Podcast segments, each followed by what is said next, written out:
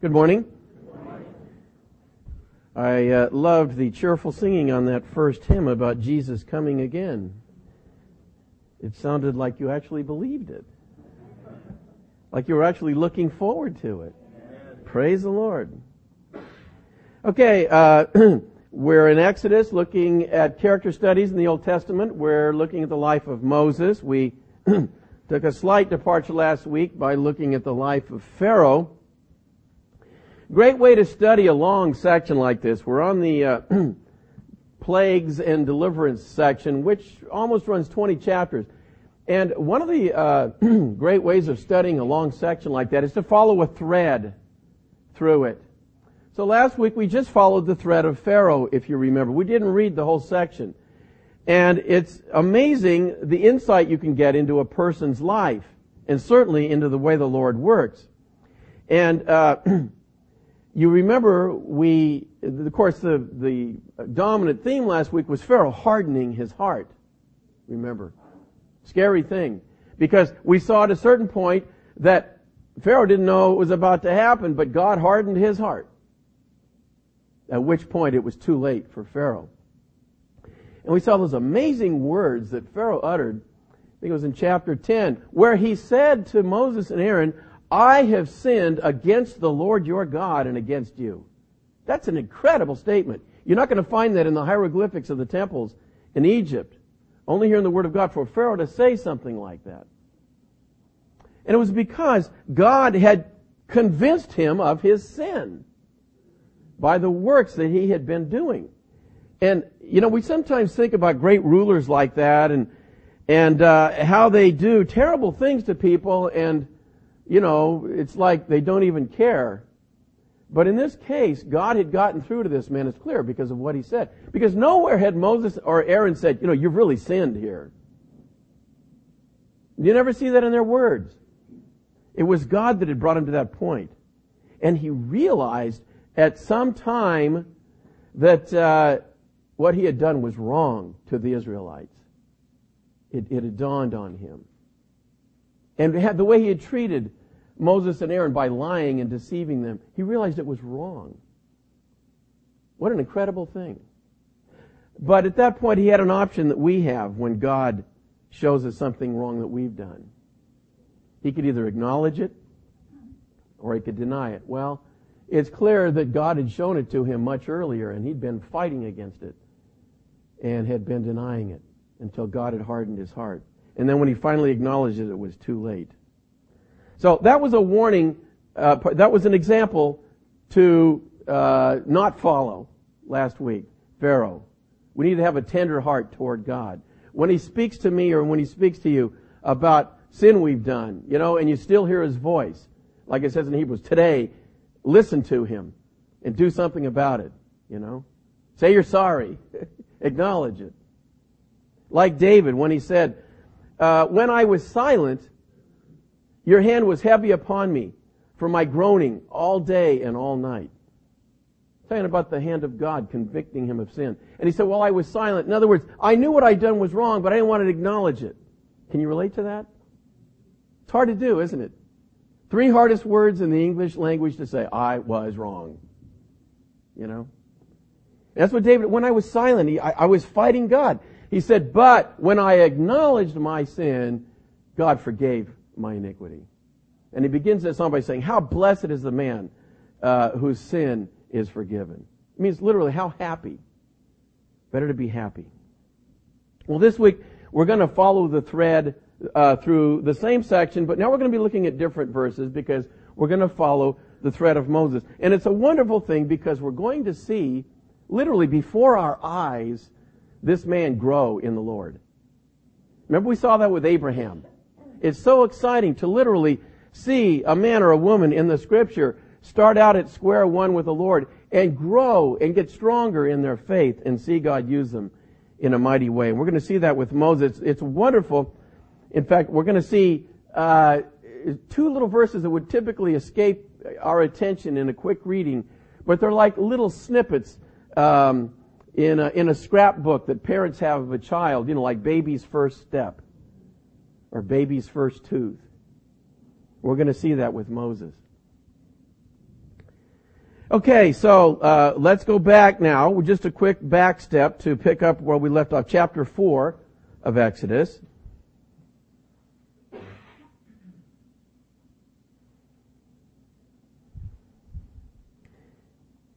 And remember where Moses begins. Who am I? I'm a nobody. And the implication by that, he's arguing with God, and he's saying, look, it can't be done. I'm a nobody. Find somebody else. The implication in that is, is that I can't do it, even though you're in it, you can't do it either. Right? Over and over, God kept saying, I will, I will, I will. Has nothing to do with you.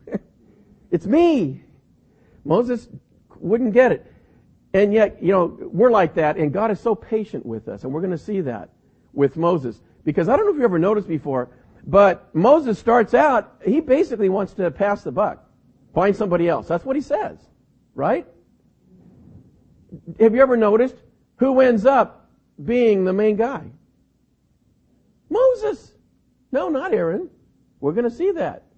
Moses ends up doing all the things that God had planned for him as God carefully brings him along the way. And you'll see it unfold as we go through this. Uh, chapter 4, verse 13.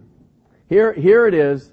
This is Moses' uh, last plea with God. After all the wrangling for two chapters, you know, don't you hate that when somebody puts up all these objections, you know, and you think, well, okay, when we get to the last one, then they'll do it. Right? And Moses put up all these objections, and then when God had answered them all, he says, Oh my Lord, please send by the hand of whomever else you may send. In other words, forget it, I don't want to do it. You get somebody else. Now I don't know if you noticed, but God has already, in his response here, even though he's angry with Moses, he's already uh, begun to arrange it so that Moses is going to be the guy. I don't know if you noticed that. Let's read it again. So the anger of the Lord was kindled against Moses, and he said, Is not Aaron the Levite your brother? I know that he can speak well. And look, he is also coming out to meet you. When he sees you, he will be glad in his heart. Now you shall speak to him and put the words in his mouth, and I will be with your mouth and with his mouth, and I will teach you what you shall do. So he shall be your spokesman to the people, and he himself shall be as a mouth for you, and you shall be to him as God. And you shall take this rod in your hand with which you shall do the signs. You see that? Aaron's the eloquent one, a great speaker apparently. And Moses is convinced that that's what it's going to take. Since God's not going to do it by revolution to get the people out of the land, He's made it clear it's only uh, going to be by speaking to Pharaoh, speaking. Okay, well, we need a great speaker then. That's what Moses is thinking. And he thinks of great, eloquent uh, brother Aaron. But if you notice, God has basically neutralized his eloquence, hasn't he? Is there, is there room for this guy to come up with his own words? Yes? No? Look, you shall speak to him and put the words in his mouth. and I will be with your mouth and with his mouth, and I will teach you what you shall do. Whoa. God's going to speak to Moses first, going to give Moses the words that Aaron is going to say. Then Moses is going to tell those words to Aaron, and that's exactly what Aaron is going to say. Wow. you see, God is, is not going to rely on anybody's eloquence. They'd get the glory. It's God who gets the glory. And so already he's arranged it. So the, okay, fine, uh, Moses, you want you want an eloquent guy? We'll get Aaron. I don't know if Moses even noticed here that it doesn't make any. It could have been uh, an eight-year-old, you know, somebody who knows how to talk. It didn't have to be anybody eloquent. The point is, God is patient with Moses. You know, he could have just said, forget it. Okay, you don't want to do it, I'll get somebody else. But uh, he's patient with this man, and he's going to teach Moses a lesson here. It's a very simple lesson that it's not, uh, the, the important thing is not the man who's doing it, it's the God of the man who's doing it. And Moses is going to learn that. okay, so first, first scene here, first experience uh, with Moses and Aaron is in chapter 4, verse 29. After Moses and Aaron meet on the backside of the desert, they get into Egypt. And uh, verse 29, then Moses and Aaron went and gathered together all the elders of the children of Israel. And Aaron spoke all the words which the Lord had spoken to Moses. Then he did the signs in the sight of the people. So Aaron's doing the stuff. You know, Moses is, is where he wanted to be. Okay, fine. I'll, I'll be happy to sit in the back seat here. I just don't want to be the main guy. so the people believed. And when they heard that the Lord had visited the children of Israel and that he had looked on their affliction, then they bowed their heads and worshiped. Looks good at this point. Doesn't it?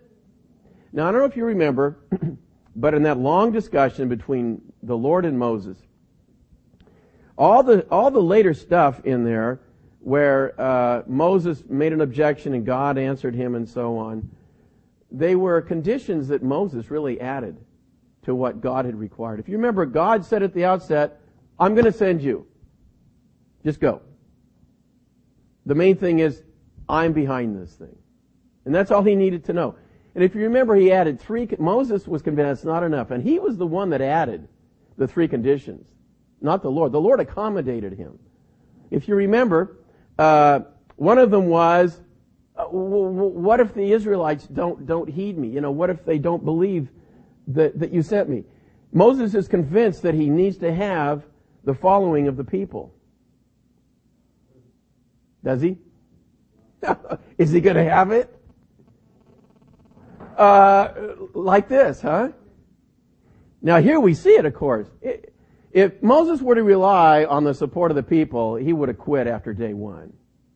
Okay. God knew that. Moses didn't realize that. He needed to learn it.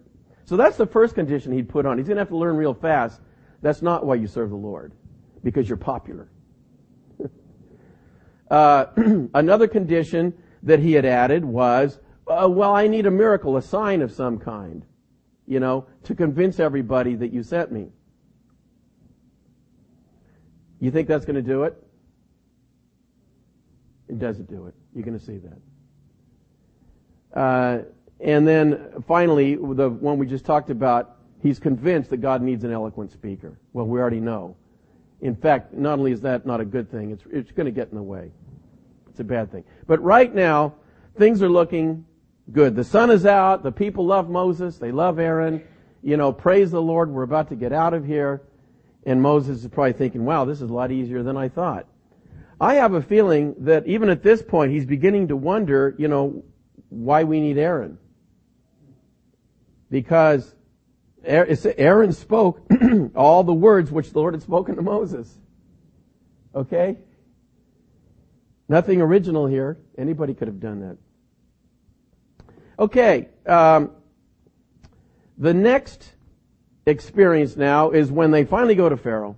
Now, first encounter with Pharaoh. And this is what Moses was really afraid of. Remember, he said, who am I? I can't, I can't speak to that. He, he's a great man, you know. Chapter 5, verse 1.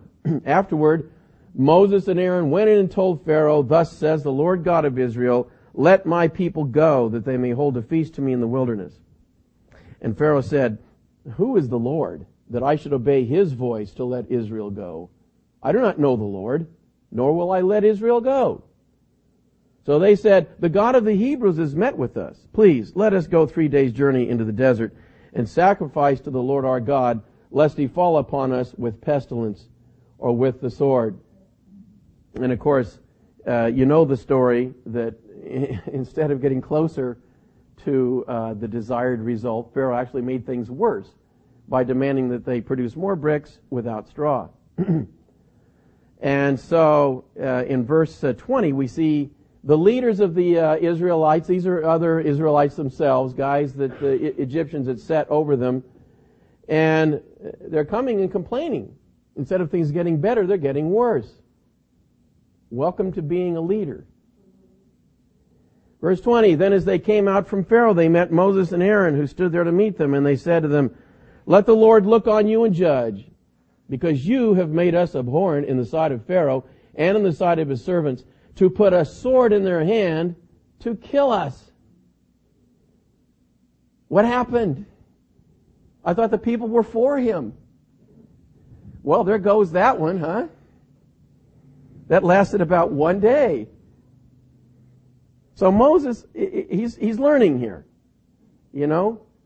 You, you either depend on the people who are like this.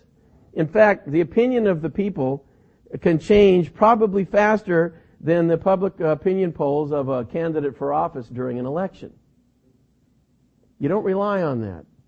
You rely on God. God is the one who doesn't change. And that's what Moses is going to learn here. Well, Moses is still young in the Lord, so be patient with him. Because he does a, he does a naughty thing here. Look at his response. Uh, verse 22. So Moses returned to the Lord and said, Lord, why have you brought trouble on this people? Why is it you have sent me? For since I came to Pharaoh to speak in your name, he has done evil to this people. Neither have you delivered your people at all. Whoa. Okay, like I said, be understanding. He's a, he's a young, young believer here. Big question, why? Right? He looks at the situation and he doesn't understand what God is doing. Therefore, there's something wrong. And God needs to explain to him why he's doing what he's doing because Moses does not approve. You ever done that? he doesn't know the big picture and he doesn't need to know the big picture. Uh, it is amazing to me the incredible patience of God, and boy, this ought to encourage us all. Um, he had, if we went back and read chapters uh, three and four, you'd see how patient God was, and how He stated over and over again, "I will deliver them. I will deliver them. I will take them into the land. I promised it. I'll keep my word." That's all He needed to know. Just like all we need to know is what we sang earlier: Jesus is coming again, and if you're a Christian, you will be with Him forever. That's all I need to know. Do you know that? All the in-between stuff, I don't know what's going to happen in my life. God does, but I don't need to know that. And so that's all Moses needed to know, but he wanted more. He wanted to know everything that was going to happen. And as soon as something looked like it was going wrong, he gets upset. God so patiently answers. And he takes uh, quite a long section here to answer Moses, but I want you to notice verses 6 through 8. Again, God just says over and over again, I will, I will, I will. Just like he did back in chapter 3. Look at this. Chapter 6, verse 6. God's, God says, Therefore, say to the children of Israel, I am the Lord.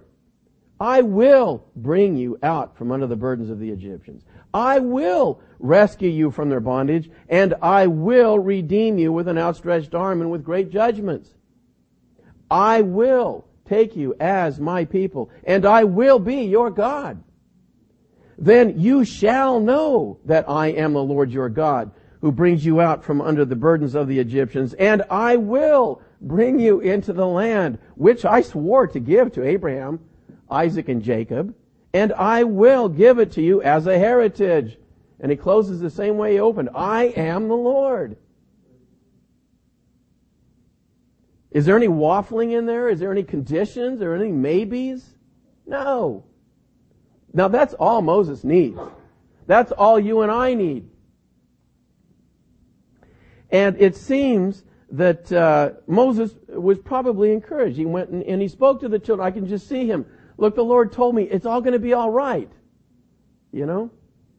Verse 9, Moses spoke thus to the children of Israel, but they did not heed Moses because of anguish of spirit and cruel bondage. Well, that requirement's out the window now. Moses realizes his, his expectation of the support of the people's gone.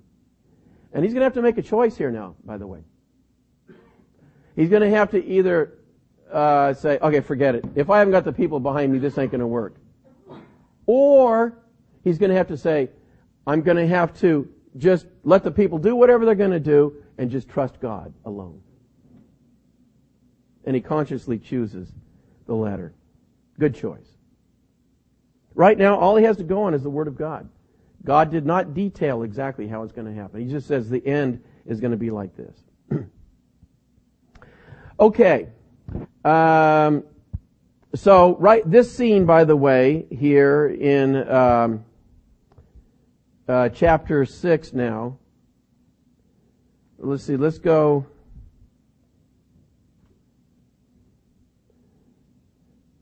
Let's look at chapter 7. Chapter 7, verse 8.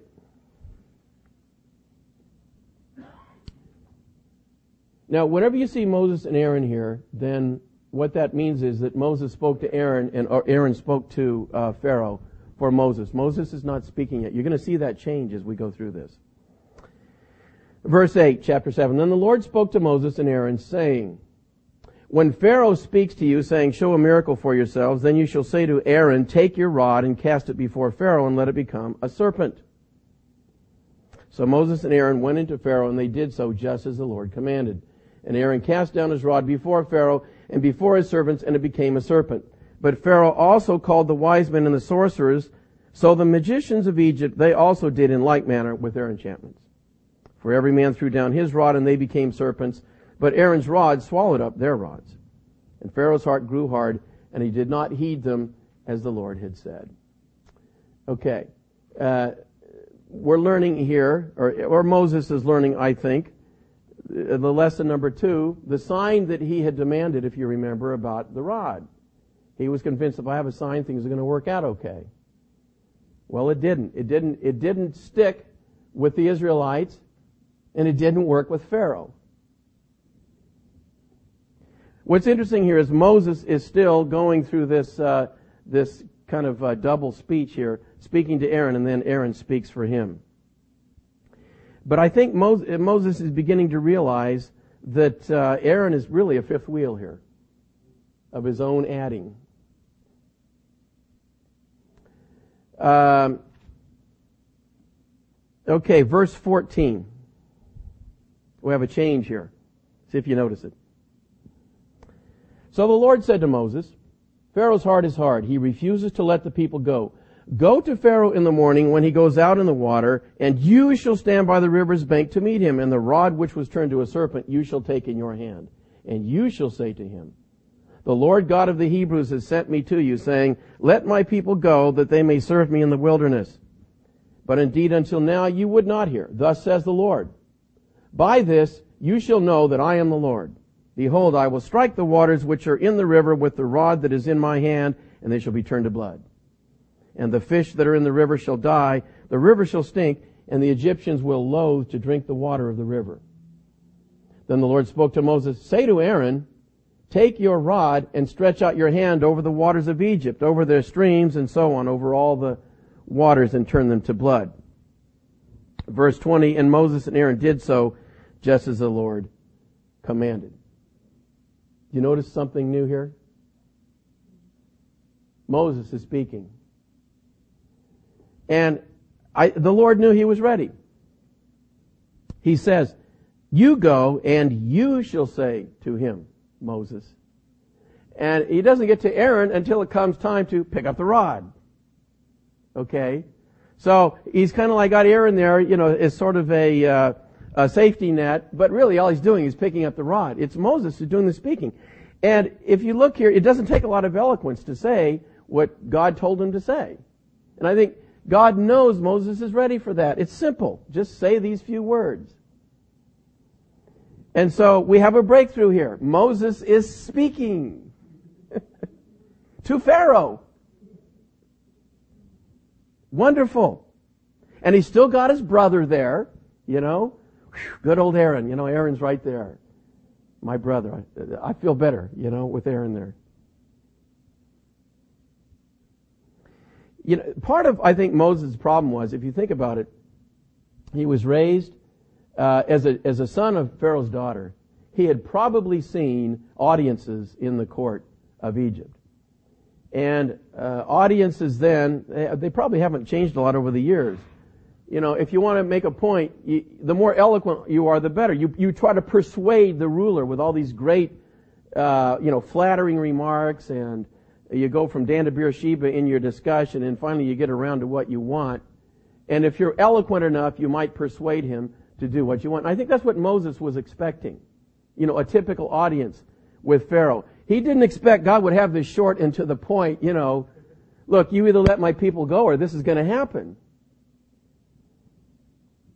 And so, uh, God is taking him along by the hand here really and, and I don't think Moses realizes it, but slowly God is, is bringing Moses into the original role he had planned for him. It's wonderful. Okay, um, chapter 8, verse 1. And the Lord, this is the next, this is plague number two now. The first was the water turned to blood, now we have the frogs. And the Lord spoke to Moses, Go to Pharaoh and say to him, Thus says the Lord, Let my people go that they may serve me. Notice he's telling Moses now, You go and say this. But if you refuse to let them go, behold, I will smite all your territory with frogs, and so on. Verse 5. Then the Lord spoke to Moses, Say to Aaron, Stretch out your hand with your rod over the streams, over the rivers, and over the ponds, and cause frogs to come up. So, we're, we're now kind of, we're getting closer here, right? Moses is now doing the talking, and Aaron is doing the stretching. Okay? I, I don't think Moses really is, is even noticed it. But God is really using Moses now to speak for him. And Aaron is kind of like the, you know, the, the helper with the magician that hands him his stuff, you know. Stretching out the rod. What I like about this particular plague is verse 9. Pharaoh calls him in, and uh, the heat's on, and so he does his routine of, man, you know, uh, please call them off and I'll do whatever you want. In verse 9, Moses' faith is growing here. It says, And Moses said to Pharaoh, Accept the honor of saying when I shall intercede for you, for your servants and for your people, to destroy the frogs from you and your houses, that they may remain in the river only. You got that? Moses realizes God doesn't have to do things on a timetable. In other words, you know, we have to wait until a certain, God is so great that Moses realizes Pharaoh can pick the day. You understand? It's great. And so he, he, he says to Pharaoh, you, you have the honor of picking the day when I'll go pray for you and call the frogs off. I like that. God likes it too, by the way. Uh, so Pharaoh, uh, I don't know why he waits. He said, tomorrow, and he said, Moses says, let it be according to your word. This is very important. That you may know that there is no one like the Lord our God. That's, that's key. That's, Moses is saying that from the heart. Okay. And, and by the way, this is very important. Somewhere along the way, Moses has had to make the choice that every uh, young man or young woman, or old man or old woman for that matter, has to make in the service of the Lord uh, particularly when you get a victory or or uh, you do something that you know, wow, that was really cool, you know. And that is to immediately realize that it was all God and none of you, and that He deserves all the glory, or to say, wow, look at me, look what I did. Everybody has to go through that, and Moses had to. And Moses, as we're going to find out, it's very clear in Exodus and the rest of the books of the Bible. He made the choice of, I'm still a nobody, but my God is everything. And he constantly gives glory to God. In fact, later, uh, we saw it in the passage that Michael went through. It said Moses was the most humble man on the, on the face of the earth. God doesn't exaggerate. Man, what a perfect leader. Huh? What a perfect servant of God. No, no pride, you know, no little grabbing of the glory there. It all belonged to God. He, through his whole service for God, he maintained his humility. Perfect combination. And here you see it come out here. It, it, the, the importance here, Pharaoh, is that you understand that we have a great God. That you understand who God is. And the frog shall depart, he says. Okay, um, Where's the, there's a wonderful verse in here. Yes, there it is. They went out from Pharaoh, verse 12, and look at verse 13. So the Lord did according to the word of Moses. You catch that? He doesn't say that anyplace else. In fact, if you read the Old Testament, there's a phrase that occurs over and over and over again in the prophets, and in fact in this very book. So, so, and did according to the word of the Lord. And that's important. God is stressing that they obeyed God, that they did what He said.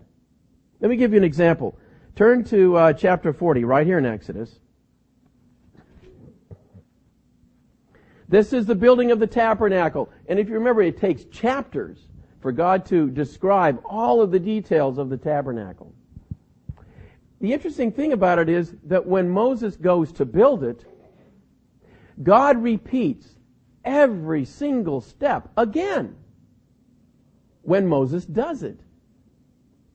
So, not only do we have this huge section, multi chapters on building this, this building, but then we have the same section repeated again when Moses does it.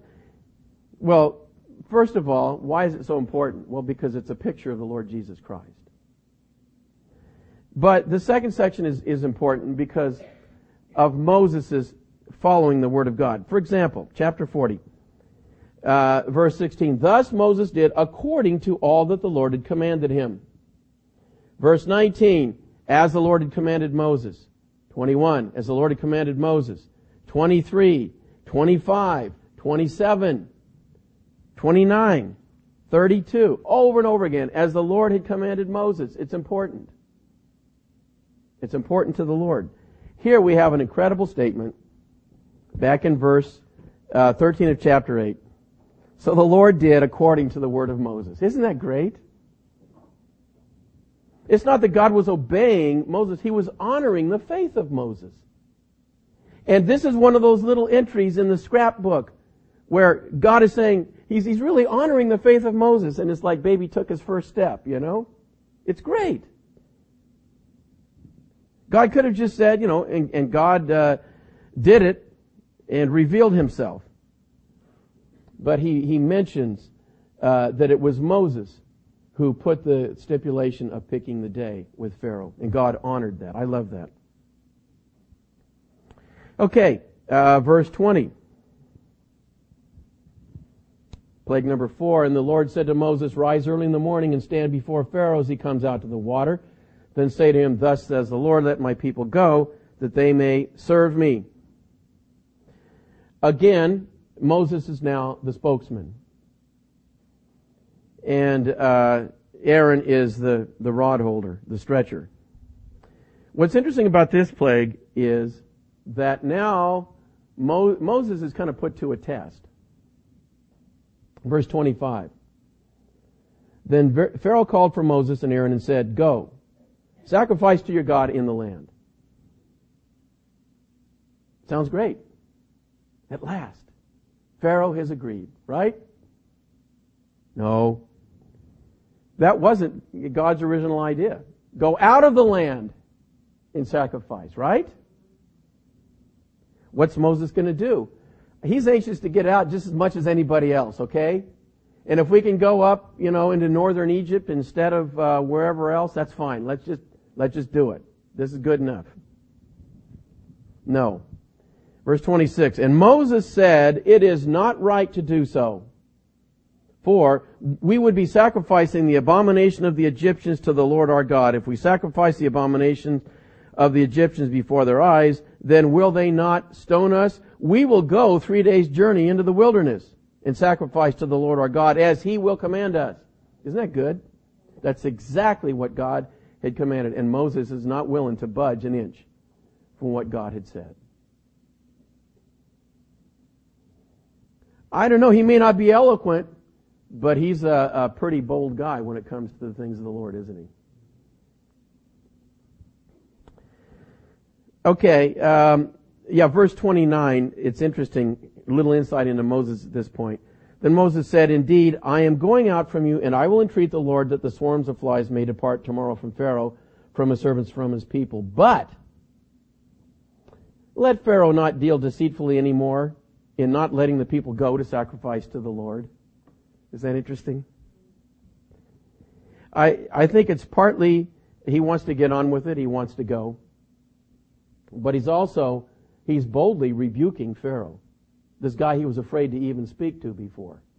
He's challenging him now. You're seeing boldness here based on his faith in his God.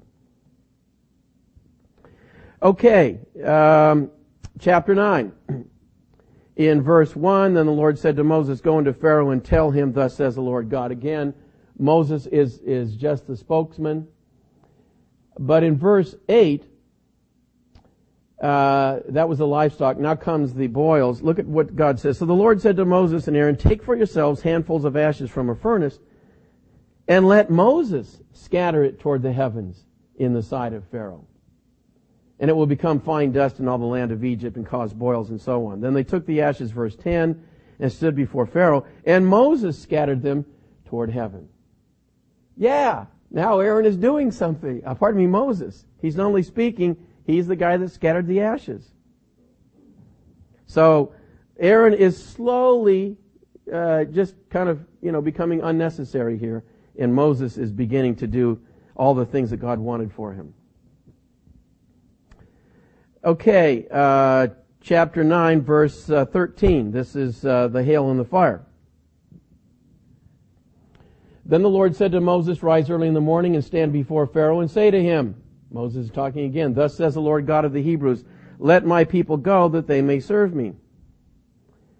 And uh, now down to verse uh, 22. Then the Lord said to Moses, Stretch out your hand toward heaven that there may be hail in all the land of Egypt on man, on beast. In verse 23, Moses stretched out his rod toward heaven. It's all Moses now. Moses is doing the speaking and he's doing the stretching. It's wonderful. Uh, verse uh, 27. This is that verse we referred to earlier where Pharaoh uh, acknowledges his sin. Sent and called for Moses and Aaron and said to them, I have sinned this time. The Lord is righteous and my people and I are wicked. This, entreat the Lord that there may be no more mighty thundering and hail, for it is enough. I will let you go, and you shall stay no longer. We're going to see here, not only is Moses now in his confidence in the Lord, uh, learned boldness, he's learned discernment. Verse 29. So Moses said to him, as soon as I have gone out of the city, I will spread out my hands to the Lord. The thunder will cease, and there will be no more hail. Again, notice, that you may know that the earth is the Lord's. But notice what else he says. But as for you and your servants, I know that you will not yet fear the Lord God. He's becoming quite a mature man of God here, isn't he? Uh, Okay, chapter uh, 10. oh, pardon me. No, I wanted to notice one more thing. The very last verse of chapter 9. Here's, here's the second little entry in the scrapbook of God. Verse 35. So the heart of Pharaoh was hard. Neither would he let the children of Israel go as the Lord had spoken by Moses. You say, well, what's so remarkable about that? All the other times when Pharaoh had hardened his heart, it says, just as uh, the Lord had spoken to Moses. It's a, it's a subtle little word, but it's different here. It says, as the Lord had spoken by Moses, literally by the hand of Moses. You would think God would continue saying, since he had said it before all this stuff started, look, Pharaoh's going to harden his heart, he's not going to listen to you. And he did every time Pharaoh hardened his heart. It says, just as the Lord had said to Moses. Here, because Moses had said, Pharaoh, you're going to harden your heart. You're not going to listen. God says, just as the Lord had spoken by Moses. Little, little entry, no big deal, but again, he's acknowledging the discernment and the boldness of Moses. Little entry in the scrapbook there. Okay, chapter 10 uh, verse 1. Now the Lord said to Moses, Go unto Pharaoh, for I have hardened his heart and the hearts of his servants, that I may show these signs of mine before him, and that you may tell in the hearing of your son and your son's son the mighty things I have done in Egypt, and my signs which I have done among them, that you may know that I am the Lord. So Moses and Aaron came into Pharaoh and said to him, Thus says the Lord God of the Hebrews, How long will you refuse to humble yourself before me? Let my people go, that they may serve me. Oh no! Aaron's back in the act, right? really, this is the only time later that Aaron is in, and I, as I thought about it, you know, I think this is the, the, uh, the mercy of God and Moses to let Aaron back in here. Moses realized he doesn't need Aaron. I think Aaron uh, was probably feeling a little unnecessary because he was. And so this is the only time in the later uh, plagues that Aaron is involved. And clearly he's speaking this time. But uh, there's a telling verse here in this chapter, and it's verse 7. Then Pharaoh's servants said to him, How long shall this man be a snare to us? Who's that? It's Moses. That's right. Isn't that interesting? Even though uh, it's always been Moses and Aaron present, and in fact, at the beginning, Aaron did all the all the stuff. They realize that Moses is God's man, and so they say, "This man." And then they said, uh, "You know, let let them go." That's a telling uh, verse there. Okay, verse uh, 8. So Moses and Aaron were brought again to Pharaoh, and he said to them, Go serve the Lord your God. Who are the ones that are going? Now, this is a subtle question. And Moses is going to be called upon on the spot, by the way, on his feet, in the presence of this guy who's probably the most powerful man in the world. What Moses, what Pharaoh is really thinking of, I'm just going to let some of the people go. And so Moses says, just in case he doesn't get it, Moses said, we will go with our young and our old, with our sons and our daughters, with our flocks and our herds we will go. For we must hold a feast to the Lord. Isn't that good? Everybody's going, Pharaoh. Interesting, Pharaoh tries to, to weasel out of it. He says, uh, verse 11, now, not so. Go now, you who are men, and serve the Lord. You know, if he keeps the women and children back, he knows the men are going to have to come back. So, the answer is, of course, another plague, and Moses is doing the stretching here in verse uh, 13, stretches out his rod. Uh, okay, so now we're getting down toward the end, end of the um, plagues. And here in uh, verse 21, we're really getting into the last interviews with Pharaoh, and it's all Moses. Verse 21, then the Lord said to Moses, stretch out your hand toward heaven that there may be darkness over the land of Egypt, darkness which may even be felt. So Moses stretched out his hand toward the heaven, and there was thick darkness in all the land of Egypt three days. Well, not surprisingly, 24, Pharaoh calls for him. This is the last interview with Moses. The interesting thing is Aaron is not here. It's just Moses. Look at Pharaoh called to Moses and said, if you read your Bible carefully, all the other times he calls for Aaron and Moses. He realizes Moses is the guy. And he says, go serve the Lord, only let your flocks and your herds be kept back. Boy, uh, Sounds good to me. What, what did God say? Let my people go, right? Just the people. Leave your flocks and herds here. Listen to this man now. He knows his God. Verse 25, you must also give us sacrifices and burnt offerings that we may sacrifice to the Lord our God. Our livestock also shall go with us. Listen to this. Not a hoof shall be left behind.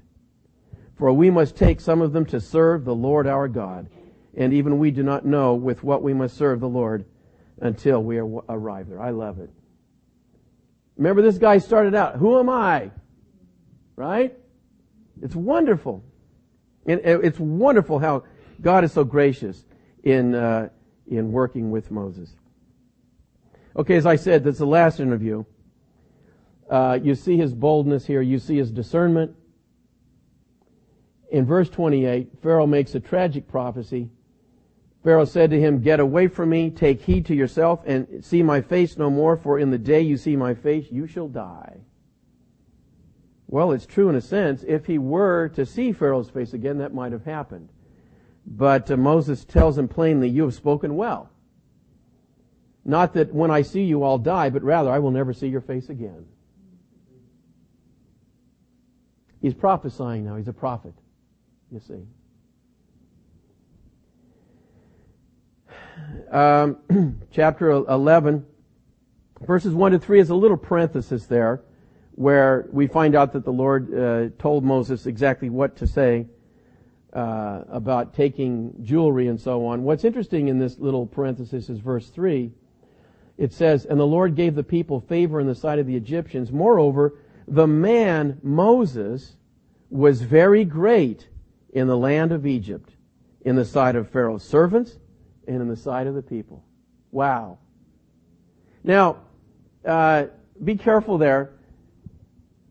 If you're a servant of the Lord and He does great things to you, it doesn't mean you're going to be famous. Just because Moses was. Okay? Uh, in fact, the Lord Jesus said, uh, if the world hated me, it's going to do what? That's right. He says, so don't be surprised. So expect to be not so popular if you're going to follow the Lord. But here, there were such great things that God did. It doesn't mean that uh, they worshiped Moses or thought that he was wonderful. It's just these incredible things that were happening. They saw the man too often rather than uh, the Lord. That wasn't Moses' fault. That was the typical response of people.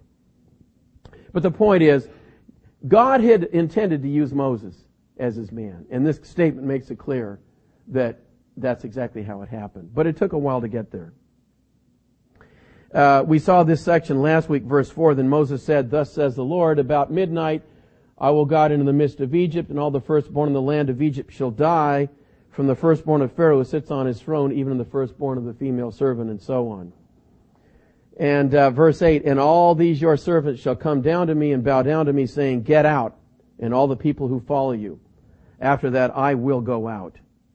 Then he went out from Pharaoh in great anger. He has the heart of God. We, we said that last week. The only time in the Gospels where it says plainly Jesus was angry was when they had hard hearts. So as he looked around on them, on them with anger because of the hardness of their hearts. Okay. Um, well, we'll finish up here because God has really raised up his man. And by the way, Moses can't take credit for anything here, can he? It's all God. It's wonderful. All, really, all that's happened here is Moses has simply learned to trust the Lord. But because of that now, God has, has been able to use him in a mighty way. And he continues to do so. We'll just look ahead now at uh, chapter 14. This is the last miracle. We all know it well, the parting of the sea. And uh, I love this passage for many things. Uh, one of the things is Aaron is nowhere to be seen. Now, not that Aaron is a bad guy or anything. It's just that he was added to accommodate Moses. And here in this wonderful scene, you see the faith of Moses from beginning to end, uh, relying on his God. And this is in spite of the unpopularity with the people. Uh, chapter uh, 14, verse 10. Here's the scene when Pharaoh drew near. Remember, Pharaoh and his army are coming up. They're, they're like right on the heels of the Israelites now, ready to close in on them. When Pharaoh uh, drew near, the children of Israel lifted their eyes, and behold, the Egyptians marched after them. So they were very afraid. And the children of Israel cried out to the Lord. Then they said to Moses, Because there were no graves in Egypt, have you taken us away to die in the wilderness? Why have you so dealt with us to bring us up out of Egypt. Isn't this the word that we told you in Egypt saying, let us alone that we may serve the Egyptians? For it would have been better for us to serve the Egyptians than that we should die in the wilderness. Put yourself in Moses' shoes for a moment, by the way. You know, welcome to being a leader, even a leader of the people of God. Uh, it's amazing how quickly people forget, isn't it? You know? How many, how many incredible plagues were there, miracles? Ten, count them. Ten. And it's like we're back to square one. Yeah, okay, God could do all that, but, uh, oh, here comes an army. Oh well, forget it. You know. Praise God. Well, that's okay. Because God has his man now, you see. Not that Moses is so great, it's that Moses' faith is in a great God. That's the key. And you're not going to see Aaron here. It's all Moses. Verse 13. And Moses said to the people, do not be afraid. Who does that sound like? Sounds like Jesus, doesn't it? First words. Look, fear not. Don't be afraid. I love it. Moses isn't afraid. He knows his God. Stand still and see the salvation of the Lord, which he will accomplish for you today. For the Egyptians whom you see today, you shall see again no more forever. Wow. Now, of course, the Lord had prepped him somewhat. He didn't tell him exactly how it was going to happen, but he said, I will deliver you. And that was enough for Moses. And uh, he just speaks out so boldly for the Lord. The Lord will fight for you, and you shall hold your peace. Well, then God tells him exactly uh, how to do it. Raise up your staff and uh, part the sea and so on. And of course, God delivers them with a great deliverance. The, the neat thing here is, is Moses is standing here and speaking out for God, saying, trust the Lord. He can be trusted. All three of his conditions that he thought were so necessary are gone. Think about it. There's no eloquence here. It's just a simple statement of the greatness of God that he thought was, Aaron's not even here, in fact. Aaron's gone uh, uh, from the scene. He's, he's, he's in the audience listening. Uh, the trust of the people is gone that he thought was so necessary. And there's no sign, by the way. The sign comes later. All he has right now is the word of God that he's going to deliver them. And that's all that Moses needs. Okay, so uh, verse uh, 31, God, of course, you know, uh, parts the sea, destroys the Egyptians, and here we go. Moses is a popular guy again. Thus Israel saw the great work which the Lord had done in Egypt, so the people feared the Lord and believed the Lord and his servant Moses. That's a fitting end. The Lord and his servant Moses. God raised the man up that he had originally intended in spite of Moses' fear and objections. And we see here at the end, uh, chapter 15, we're not going to read it. It's a wonderful uh, song composed by Moses. By the way, you talk about eloquence. Uh, chapter 15, uh, one of the most beautiful uh, hymns of praise to God from the lips of Moses. It says Moses and the children of Israel sang the song. Well, they didn't corporately make this thing up. Moses was the one who originated the song and they and taught it to him and they sang it together. But I just want you to notice three little highlights here. Verse two. The Lord is my strength and song and he has become my salvation. He is my God and I will praise him. Isn't that good? Uh, verse 11. We still sing this verse today. Who is like you, O Lord, among the gods? Who is like you, glorious in holiness, fearful in praises, doing wonders?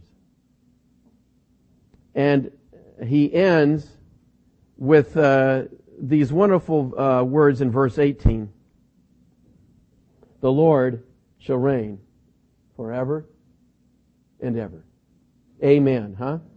You know, we see those words later in the book of Revelation when finally, and I am looking forward to that time so much, I don't know about you, when it says the kingdoms of this world have become the kingdoms of our God and of His Christ, and He shall reign forever and ever. And here Moses is looking forward to that time in, in, in, by faith, certainly. He doesn't understand all the ramifications. And the wonderful thing is we sing those words today too in the Messiah. okay, well, isn't that wonderful to see how God takes a nobody. Remember his words, who am I? And the important thing, you know, the psychologist would say, oh man, you know, Moses, you know what, you know what he needs? He's got a bad self-image. You know? He needs to really understand the deep potential that's hidden there, uh, tap the resources that he doesn't know are lurking deep inside of himself. And that's not the answer because in the end, Moses is still a nobody. Okay? It's that he realizes how great a God he has. That's the, that's the difference. And it's the same with you and me. God wants nobodies. That, that's the way he gets all the glory, you see. Let's pray.